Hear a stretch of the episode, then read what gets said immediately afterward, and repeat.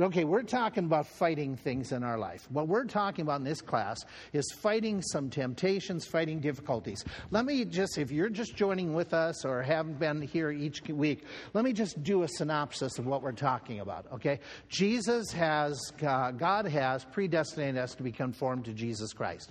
So that means that one of the things we have to be working in is our personal holiness. We're going to be dealing with some other things, but right now in these few weeks, this is our major focus. When it comes to holy living, God has commanded us to do so. Got a verse? You got a verse or a phrase off the top of your head? Be holy as I am holy. Okay.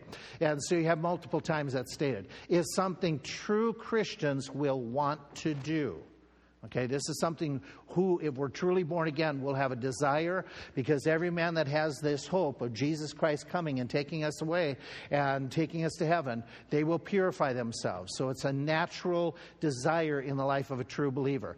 Uh, again, it's a normal reaction. If any man be in Christ, he's a new creature. Old things pass away. Okay, all things keep on becoming new. And it's a prerequisite for real worship. Okay, the reason I say that is Romans chapter 12. I beseech you, therefore, brethren, by the mercies of God, that you present your bodies, living sacrifice, holy, which is. Now, in our English, we have reasonable service. The word that's used when it talks there at the end of reasonable service is the word for worship.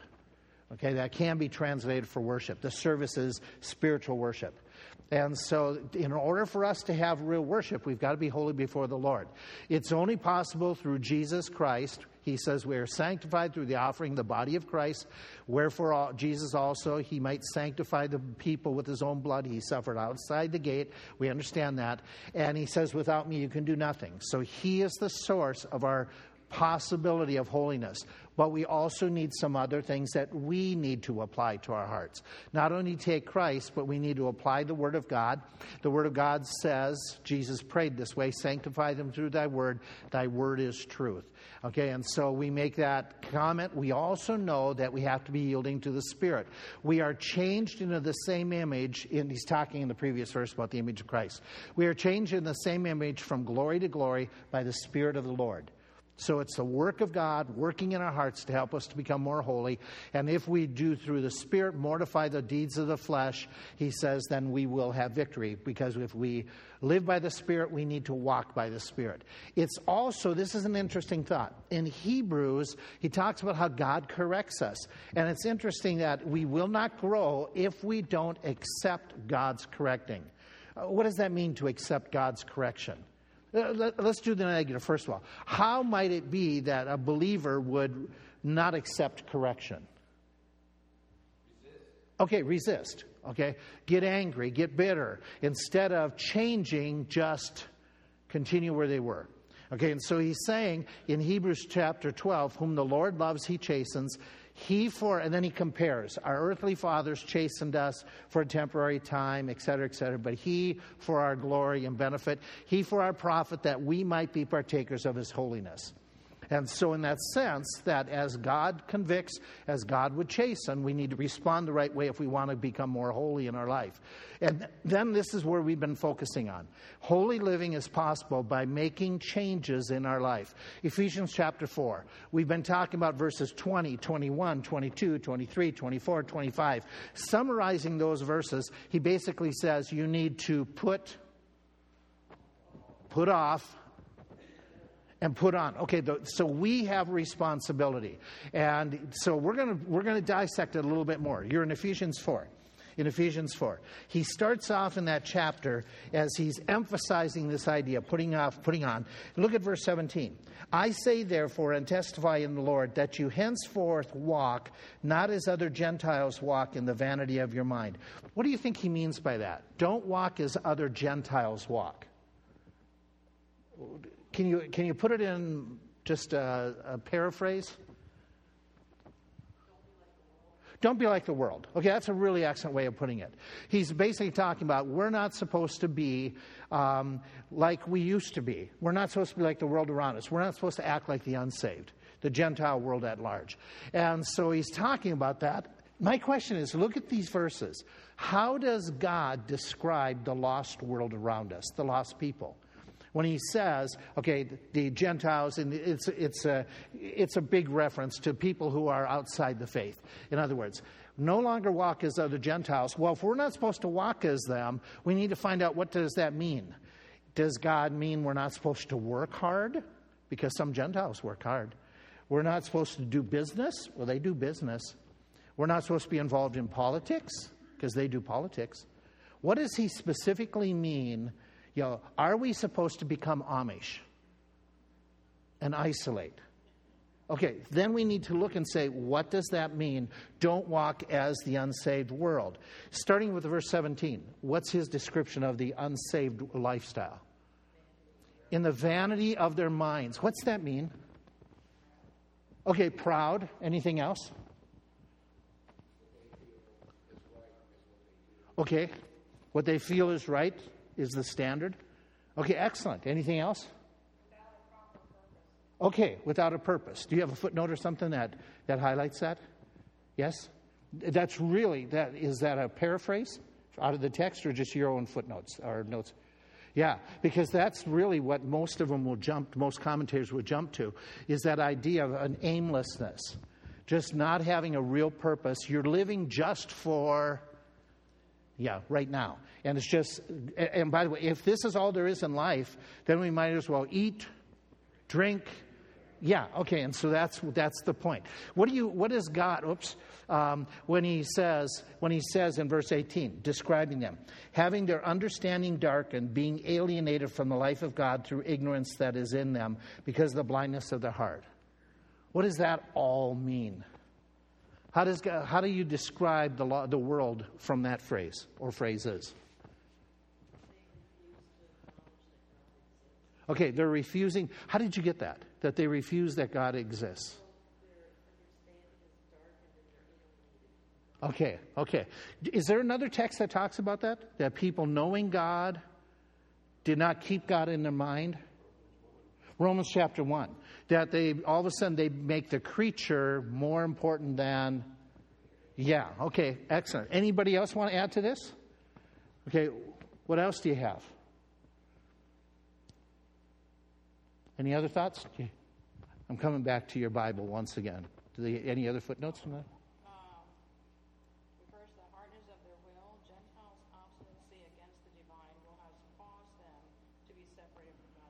You had a good study Bible.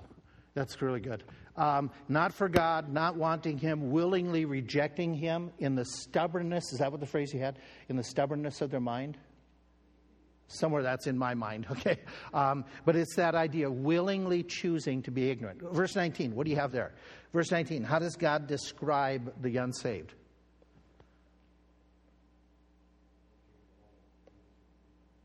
Working all uncleanness and greediness, okay? Who being past feeling have given themselves over. What's lasciviousness? What do you have? Lustfulness? Okay. Okay. Give themselves to lasciviousness, to work uncleanness. The idea is there's an apathy towards real morality. The bottom line comes if it feels good, yeah, it becomes you're the standard uh, idea, each to his very own. And then in verse 22, he describes in this way he says that which the old man is corrupt according to the deceitful lusts. That phrase has this concept to allow themselves to be led astray by something you know, that is corrupt and wrong that deceives them, that takes over. And so this is God's description. Now he's going to build upon this, and we've already looked at putting on and putting off. He's basing it and saying these are alienated from God. They're far from God. They don't choose to be near God. They're rather the God of the flesh is what's dominating them. And so he gives us those concepts, and then he tells us what we're supposed to do. In starting in verse 20, you have not so learned Christ, and basically don't walk like the world, but walk like Jesus Christ, which involves two things in this text, where he goes on, and starting in verse 21, if so be you have heard of him and have been taught by him, as the truth is in Jesus. What's the two commands in the next couple verses? The first command if you're a believer taught by Christ, what are you supposed to do? Okay, put off concerning the former lifestyles. Okay, don't do what that, what that was. And then the second thing you're supposed to do is be renewed in the spirit of your mind. And so he's talking about that idea that in our minds, we're supposed to be changing how we think and how we view the world and how we view ourselves. And so he talks that. And bottom line is this is where we've been talking about putting off godly, uh, ungodly attitudes and putting on godly attitudes, actions, speech, all different types of things. But it usually starts up here. It starts in our minds. So he goes on, talks about it, and we've talked about those the lists of virtues, vices, things we're supposed to put off and put on. We've been spending time. I want you to jump down a few more verses to chapter 5. And as he continues that thought, go to verse 11. Not only are we supposed to put off certain things, but the question becomes what if some things aren't listed? Well, then he gets real broad here, starting at the verse 11. Have no fellowship with the unfruitful works of darkness, but rather reprove them. I'm going to come back to it, but what he's implying in this verse, when he says have no fellowship, what's that mean? Have no fellowship with unfruitful works of darkness. What's that mean? What? Don't participate? Okay. Fellowship, joining yourself. Don't joining yourself to it, that fellowship. Okay. Attitude wise, we're not supposed to, in other words, not entertain some of this stuff. We're going to talk about a little bit more about that idea that we started with last week. That means what, what are you supposed to do when it comes to the world? That is anti God, more, more, less moral. Uh, and I'm not saying everyone is immoral that they don't have moral standards. But as a whole, there's an amoral society. As a whole, uh, given over to the lust, and whatever. He says we're supposed to separate. Okay, this, and we don't like this term anymore because it sounds too rigid. And we don't like rigid in, in the 2020s. Nobody likes rigidity anymore. Okay, because nobody wants anybody to tell them what to do. But the bottom line is we're supposed to separate from unfruitful works of darkness. Now, that includes some other verses that talk about separation or keeping away from things. We stopped last week with this verse. First John, you got to turn there because I'm not putting it on the wall. First John chapter 2. 1 John 2. Some of you already have this memorized, which is good. But if you want to have it in front of you, which would be helpful as we dissect it, love not the world, neither the things that are in the world. If any man loves the world, remember the ne- next phrase? The love of the Father is not. What's that mean? If you love not, if you love the world, the love of the Father is not in you. What's that? What's he implying? Yeah, yeah. Hey, yeah. You know, basically, where's that person? Saved or unsaved? Okay, he's implying that they could be unsaved.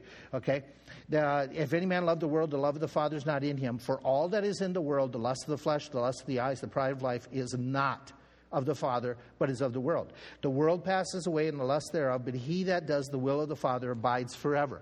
So, in this passage, we talked about the world is the whole system, the whole idea, um, not the earth, okay, which some will get silly in saying we're not supposed to love land he's talking about this, the whole concept of what you choose to value? What do you choose to get involved in? And so it's like the world of science, the world of sports. You're talking about a whole, um, not a physical anatomy, but a social aspect, and et cetera, et cetera. Okay, he says, and we stopped here last week, he says the world is corrupt. You, you defined these words. Okay, last week you gave good descriptions where he says the world is corrupt, all that is in the world, and he described it as the what of the eyes?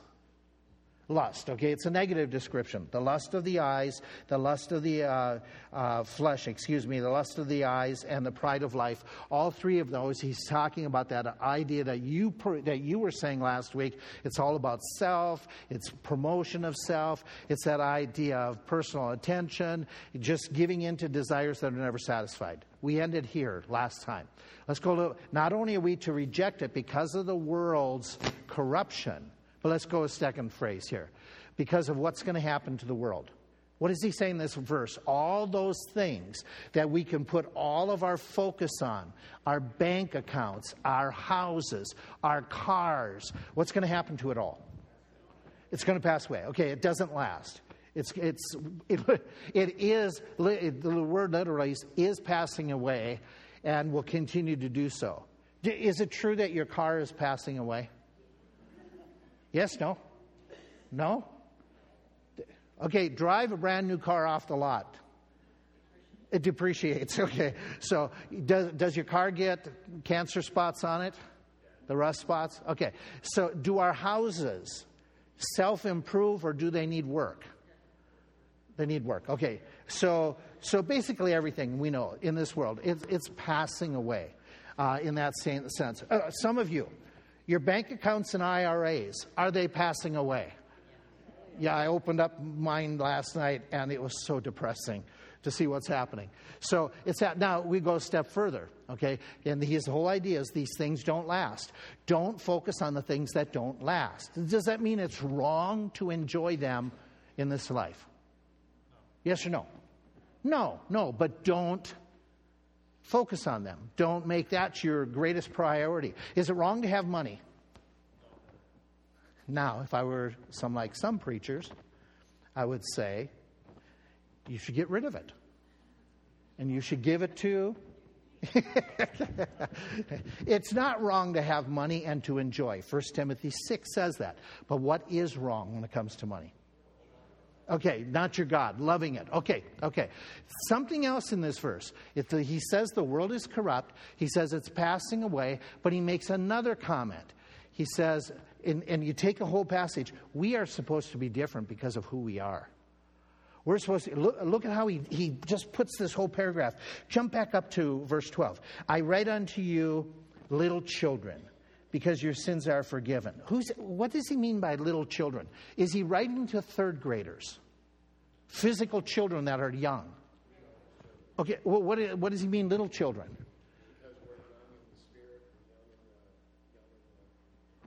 Okay. Okay. Okay.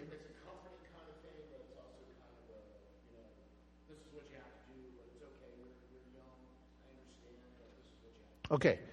Then he goes, hang that thought. Then he goes, I read unto you fathers. Again, is he talking physical dads? What's the distinction here? Go ahead. Okay, immature versus mature? He did it. He said it, what you were going to say. Okay, then he goes a little bit further and he says, uh, where does he do it? Verse 14. I write unto you, fathers, because da, da, I have written unto you, young men, because you are strong. So some will take this that he's talking to eight physical age groups. Most of us will take it he's talking to spiritual age groups. And he's basically covering all of it, right? He's got those who are, you know, the mature, really mature, they got most of it together, which you and I one, one day hope to be there. Then he talks to those who are really doing well for a period of time, they've grown. And then he talks to those who are still baby Christians, okay? And he's writing to each and every one of them. And as he writes to them, he gets to the command eventually that says, Love not the world. Which group of mature Christians are to stay away from the world? All of them. Okay? And so he talks, and, and what I find interesting, he says, I read unto you, little children, because your sins are forgiven for his name's sake. I read unto you, fathers, because you have known him from the beginning. I read unto you, young man, because you have overcome the wicked one. I read unto you, little children, because you've known the Father. I have, write unto you, have written unto you, fathers, because you knew him from the beginning. I have written unto you, young men, because you're strong, and the word of God abides in you, and you overcome the wicked one. Love not the world. Based on what you have done in your life, based on what I have done in your life, you shouldn't be loving the world. So, as he's talking about it, you look through and he says, He's given us birth. That's clearly, because it's all relationship in here. He's writing unto the idea that we've had our sins forgiven. So, if your sins have, you've had to repent of those sins and they had to be forgiven, why would you go back to those sins? That, you know, that's the concept. He's saying we enjoy close fellowship. The word know in this passage is the, not this idea. Okay, it's not this idea. It's the idea of being intimate, being really close to.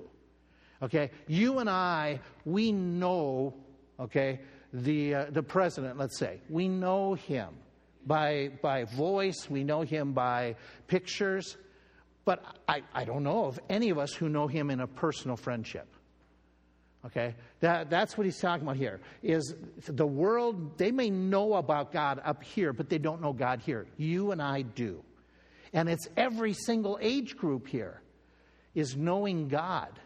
And he's this whole idea of saying to some of you who are uh, the, the bulk of that young men or in that age of you've matured, you've grown, and most of you are either young men or your fathers by the concept here spiritually and maturity. You've overcome the wicked one. You've had victories in the past, and you have. You can look in your life and say, Yeah, I've, I've, had, and I still struggle, but I've had some victories. And his point is, don't go back. Don't go back. You know God, your sins have been forgiven, you've had victories. Love not the world. Don't get caught back into that stuff once again. And so, bottom line is, all of us are to stop loving the world. That's verse 15, where he says, You all stop loving the world, uh, is the concept. Okay, it includes every single one that we've already mentioned here in the text. So he has that verse. Let me take you to a more difficult passage about separation. Go to Second Corinthians. 2 Corinthians chapter 6. 2 Corinthians 6. This one gets difficult, okay? In 2 Corinthians chapter 6, we know the one phrase. Most of us know it. We've had it memorized for a number of years, okay? But I want you to get the context, which makes it somewhat difficult at times. In chapter 6, 2 Corinthians 6, verse 14, be ye not unequally yoked together with unbelievers, for what fellowship hath righteousness with unrighteousness? What communion hath light with darkness? Okay, we're taking that phrase, be ye not unequally yoked together with unbelievers. Now, in order to get the context of this passage, okay, what has he been talking about in verses 11 through 13 before he gives the command? Let's back up and read it. O ye Corinthians, our mouth is open. I'm reading out of King James. You might have another translation. Okay? But listen to this translation if you have another one. O ye Corinthians, our mouth is open unto you, our heart is enlarged. You are not straitened in us, but you are straitened in your own bowels. Now for a recompense in the same, I speak as unto my children, be ye also enlarged. What's that mean? What's he mean by, you are not straitened in us, but you are straitened in your own bowels? Be ye also enlarged.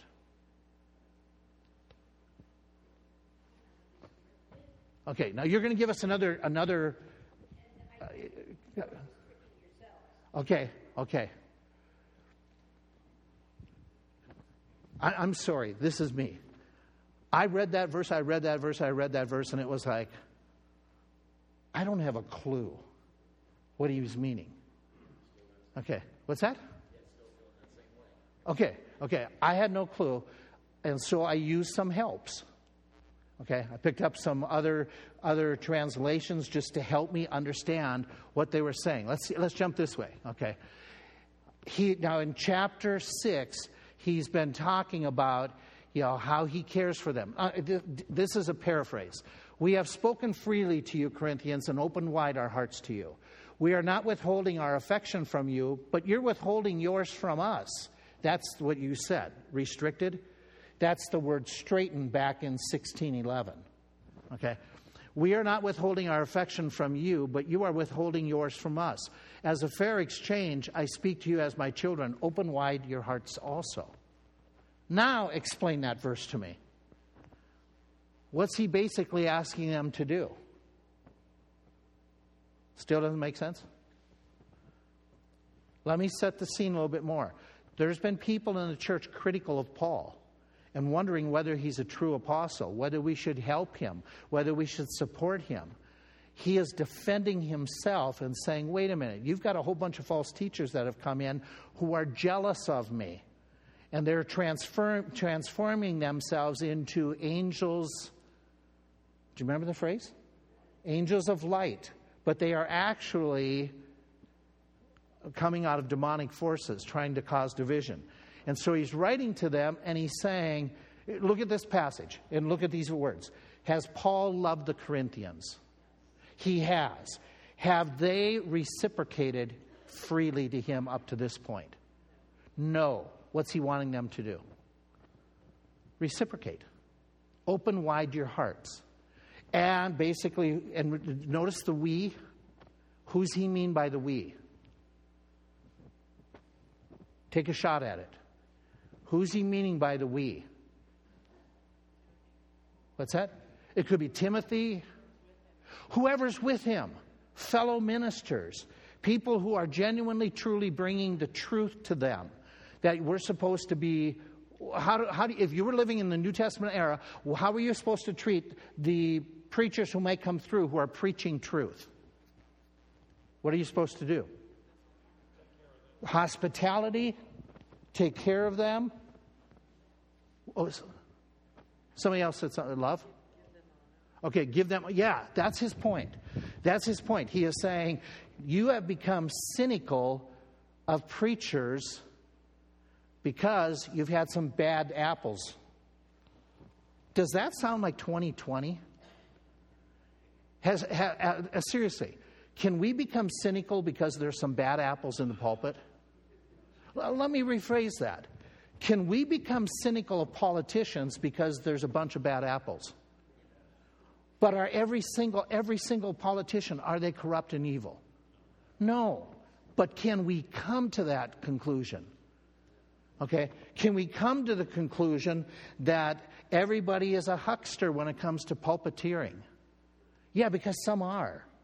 And so what he's doing, he's saying, now wait a minute, guys, maybe you've got burnt, but please don't become so cynical and open wide your hearts.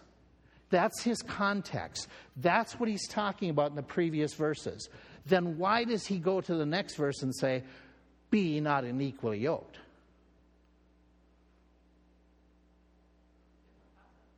Okay? But in that phrase, open wide your heart.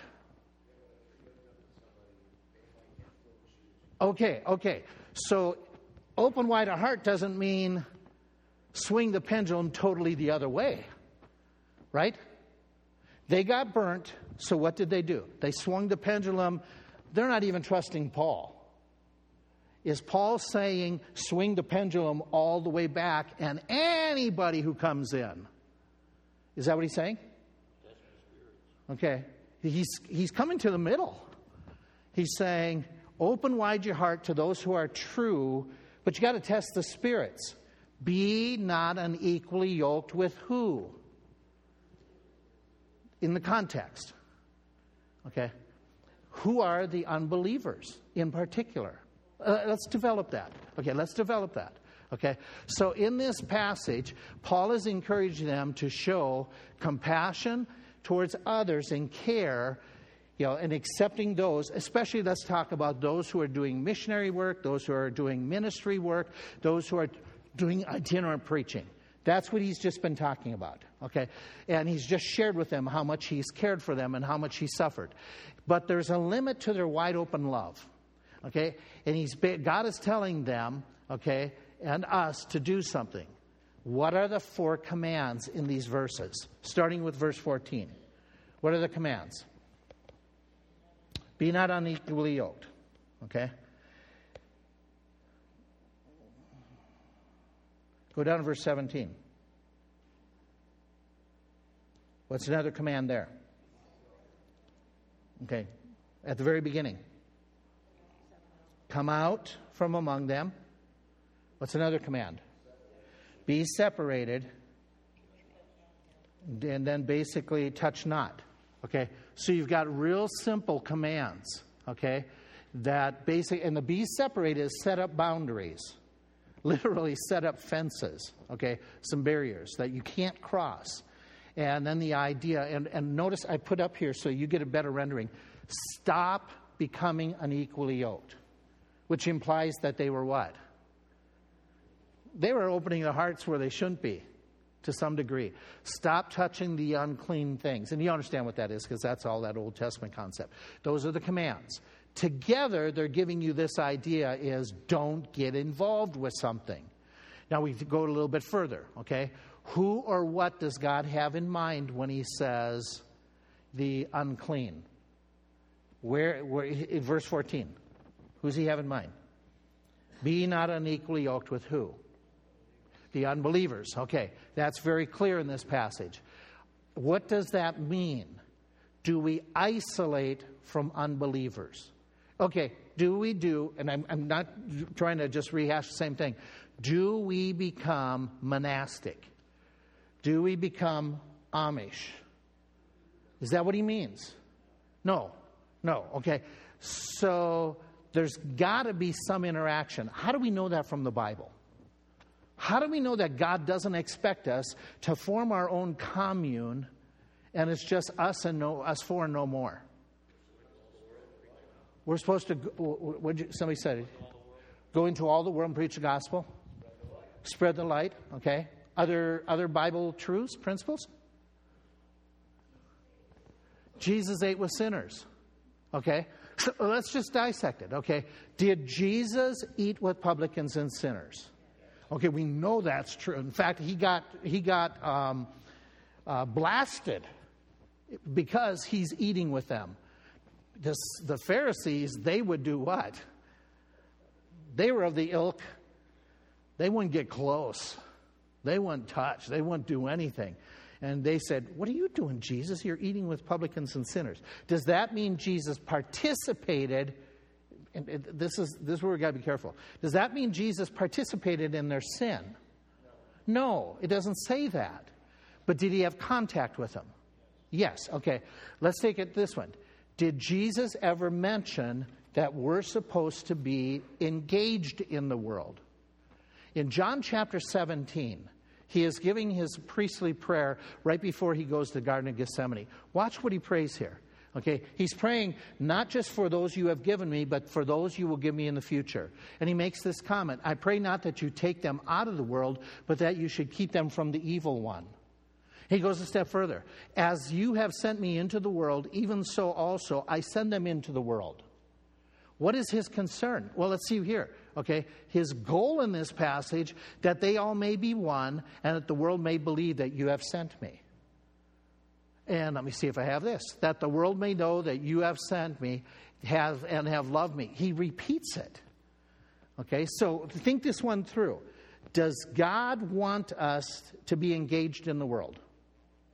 with the world to a degree? Yes. But what doesn't he want? Yes. Okay? And we're supposed to have some form of separation from the world, but not isolation. We've got to have some interaction, and God, because God never said, I'm, I'm taking them out, he says, I'm just as you sent me, I'm sending. And Jesus had interaction because the Father sent him. So we're supposed to have some interaction, but we're not supposed to have participation in whatever they're doing. But we have to have interaction. Why? Why do we have to have interaction, but it is interaction that is maintaining purity?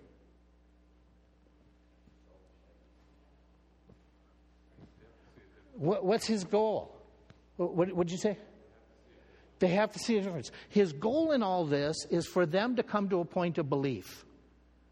But why should they believe in our God if we're identical? If there's no difference? That's what he's praying about. Some of you already alluded to it. You said in Matthew chapter 5, remember this text? You are the light and the salt. Okay? So the question is what good is salt if it loses its impact? If the salt is, is lost its difference, its saltiness, then he says, how's it going to be restored? If you're going to be salt, you have to be able to make a difference. You can't make a difference if you're identical. How does he say it about the, the light and the, you know, what, what are we supposed to do with our light? What aren't we supposed to do with our light? You are the light of the world. Okay, it's got to shine. You don't hide it, okay? Because what good is light if it's hidden? No good. So we're supposed to be shining purity. We're supposed to be shining holiness in a gracious way. We're to do that. So let your light so shine before men that they may see your good works and glorify your Father. What's that mean, that they may see your good works and glorify your Father? What's he implying? And what happens to them? Yeah, keep going, keep going. They see a difference and maybe they want what? Yeah. Yeah. They want to come to a point where they want to glorify God, which means they get saved, is the concept, is the idea. But they're not going to get saved if we don't have a difference. And so that idea, going all the way back to Corinthians, okay, we're supposed to balance our light while separating from the world. How do we balance that? And it's a struggle. It's an absolute struggle. You have it every. You have these struggles where, where, okay, I'm to be a light to the world, but I'm supposed to have interaction. How do I have light and interaction when somebody is involved with an immoral lifestyle? How much interaction do I do? Where do I go with this? They're a relative, and now I'll, I'll, I'll just throw some silly illustration. Um, my sister has now taken up with a woman. Do I totally disconnect? Do I have some interaction? Those aren't easy questions. Those are tough situations. Uh, where do I go if you know if they've become a cultist? Do I do I have any kind of phone conversation with them? Do we get together at Christmas if their cult allows them to? Um, do we do that? How do we handle that? This is really tough. Where, does, where do you draw the line in some of this? And so he's talking about the idea of we need to make a distinction, but we don't isolate, okay? We don't imitate. We seek to be the influence, not to be influenced by them. Okay, that's where he's going with this whole passage. So, back in Corinthians, what does it mean, be ye not unequally yoked? Okay, if it's not isolation, then what is it? Be not unequally yoked. Partnership. Partnership. Remember, we're talking an Old Testament concept that you don't yoke together an ox and a donkey. Why not?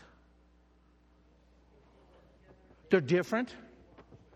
What did somebody say? Teresa, was that you mumbling in the back? Why not? Yeah. Okay. Do they have different moods if you're involved with animals? Can they have different speeds? Okay, so all those differences are there that it would be di- very difficult to the two, to the two to work together. So bring it back now. This idea that you can't be yoked up, tied together in something that is really binding, and you have to ask yourself the question: How do we apply this? How do we apply this first? How is it frequently applied? Okay, in marriage. In marriage. Okay, we know we know it cannot mean never share the gospel with somebody. It cannot mean that. Otherwise, we violate the Great Commission. So it can't mean that. What does it mean? We frequently have this type of application, okay, that some, will, some have said never ever do business with a lost person. It can't mean that. It can't mean that in the, in the, in the passage. Why not? Because they're even going to the, going to the temple, uh, going to the lost people, and they're buying their meat. And, he's, and he doesn't condemn them for buying the meat, he condemns them for flaunting if that is going to cause somebody to stumble. But he doesn't say you can never, ever buy the meat from an unsaved person or from those priests who were selling it at the back door. He doesn't say that. He condemns the attitude of not caring for others. So he's not saying you can never do business. You can't buy gas at an, at an unsaved person's gas station. He's not saying that. If he's saying that, what's the practical problem? Okay, we, we understand the practical problem. We're going to go without clothes, cars, and we are going to be less than Amish. Okay, so we typically apply this to marriage vows. Okay? Does it make sense that saved and unsaved being yoked in marriage could be a real problem? Yes. This could also be applied, some apply it in the area of what? Business. How so? Whoever said business. Partnership. Okay, getting into you know, long-term partnerships, contract partnerships, where you're you're doing something that that you're yoking together, not purchasing, but you're yoking together in a long term co business partnership. That's where some will apply it. In the immediate context, he is obviously dealing with church, clergy, ecclesiastical situations. That's the most pointed application of this text. That he's talking about don't open up the open up your heart to those who are ministering the word of God, but at the same time, don't open up your heart and home to who? Did I lose everybody on this one? The false teachers. Okay. So you have to, what did you say before when you we were talking about it? What do they have to do with the spirits? Test. They have to test the spirits, try the spirits, whether they be of the truth. And so basically, he's talking about making a clean break from past associations, religious. Okay, you're doing a Bible study, and you're doing it with somebody like the Burgraff family when we first got saved. You're doing a Bible study with us. Our inclination in our community, which was the Catholic community, nobody was allowed in this community who was a Protestant, only Catholics. We were told if anybody does business with a non Catholic in this community, that we would go to hell. And so it was very dominating. This is in the early 70s. We were still living in the community. So our thought, when you would come and do a Bible study, we just got saved, our thought is we could still go to the Catholic Church. Because were there outside pressures? For us, there were. For my family, there was. It was how are we going to survive? We're baby Christians. We have no idea how this works. Just trust the Lord. You know, that was a foreign concept to us. And so you're dealing with a baby Christian, you're going to have to say to them, Okay, and we would go back, and this was us when we went back for the first few weeks to the church with our eyes open to truth, but being young and dumb and ignorant. We would find verses that they would be quoting in the service we never heard before. And we were saying, oh, they're going to the Bible. Maybe they changed in the last month. After hundreds and hundreds of years, they're going to preach the Bible. And then we never realized, hey, they were using those verses all the time. We were just never in tune to them. It wasn't changing. But we felt the pressure. What do you tell somebody like that? Okay, as they grow in the Lord, you got to be telling them, come out from among them, be not unequally yoked. Okay? And he goes on and he talks about that whole idea where he says in these commands, come out from among them and be separate. Why? Look at how he unfolds this, how he fleshes this out. In verse 14, after he says, Be ye not unequally yoked together, what does he do in the next few sentences? What do you notice that they have in common?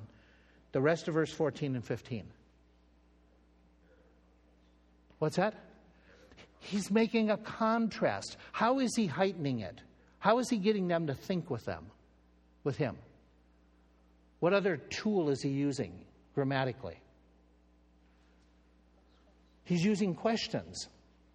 Questions require you to do what? You got to think to give an answer. And he's saying, okay, uh, let me ask you, and this is by the Spirit of God, getting you, the reader, to say, hey, what fellowship hath righteousness with unrighteousness? What's your answer? What's your immediate answer? What fellowship do they have? They don't. Oh, okay. And what communion has light with darkness? None. Okay, good, good. What concord hath Christ with Belial or the demons? None, none, nothing. What part has, a, has he that believes with an unbeliever? Should be none. So he's asked very, very, you know, it, it's like God asking Adam, where are you? Did God lose Adam? No, what is he trying to get him to do? To think, to come, to come clean here. God is asking you questions for you to think this through. Okay? And the conclusions are we have different natures. Okay, we're like the ox and the donkey together. We, we think differently. We work differently. We have different value systems. Our goals should be different. This is all in that idea that you're growing in grace. Okay, the idea is our loyalty is different. Our loyalty is to be to God Almighty, for He has purchased it. You are bought with a price. Therefore, glorify God in your body, which, and He says, present your body, which is your reasonable worship. Totally different value systems. He goes on, he says, this idea of He hath said, and he repeats it in this text. He goes on, he makes the comment that God hath said, God hath said. Okay, just reminding that this isn't something new. And if you separate this way, I will receive you. The receiving is not like, hey, hi, it's good, good to see you. The receiving, the word used here, do you have an idea what it is? Can you give me an illustration of what do you think he's talking about? Anybody want to venture? Go ahead. Mm. Okay. Your son comes to visit. Okay? From Wisconsin. You see him once in a blue moon. Okay. Too long. Okay. And you say to him, Hi, Travis. No. No. You grab him and you're in your heart, you don't want to let go. Okay. That's the receiving. Thank you, Barb. That's exactly what he's talking about. Is that you are, God says, this is what I'm going to do. I'm going to, you know, none of you do this, grandparents, none of you do this. When our grandkids come to visit, our first and focus is the grandkids. And my kids and kid in laws, they go, You're big, forget you. Okay, these are, that's what he's talking about. Is that you, there's, God is saying, I'm going to really, really appreciate you and have that close contact with you. It's a tremendous passage. Here's the bottom line failure to separate results in a loss of intimate fellowship with God who is holy. Think it through. That's potent stuff. That's very challenging stuff.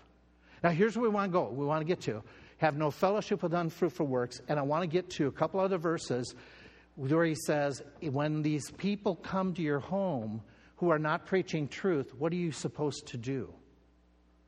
Not do, not do. Do you remember what John writes? Do not do two things.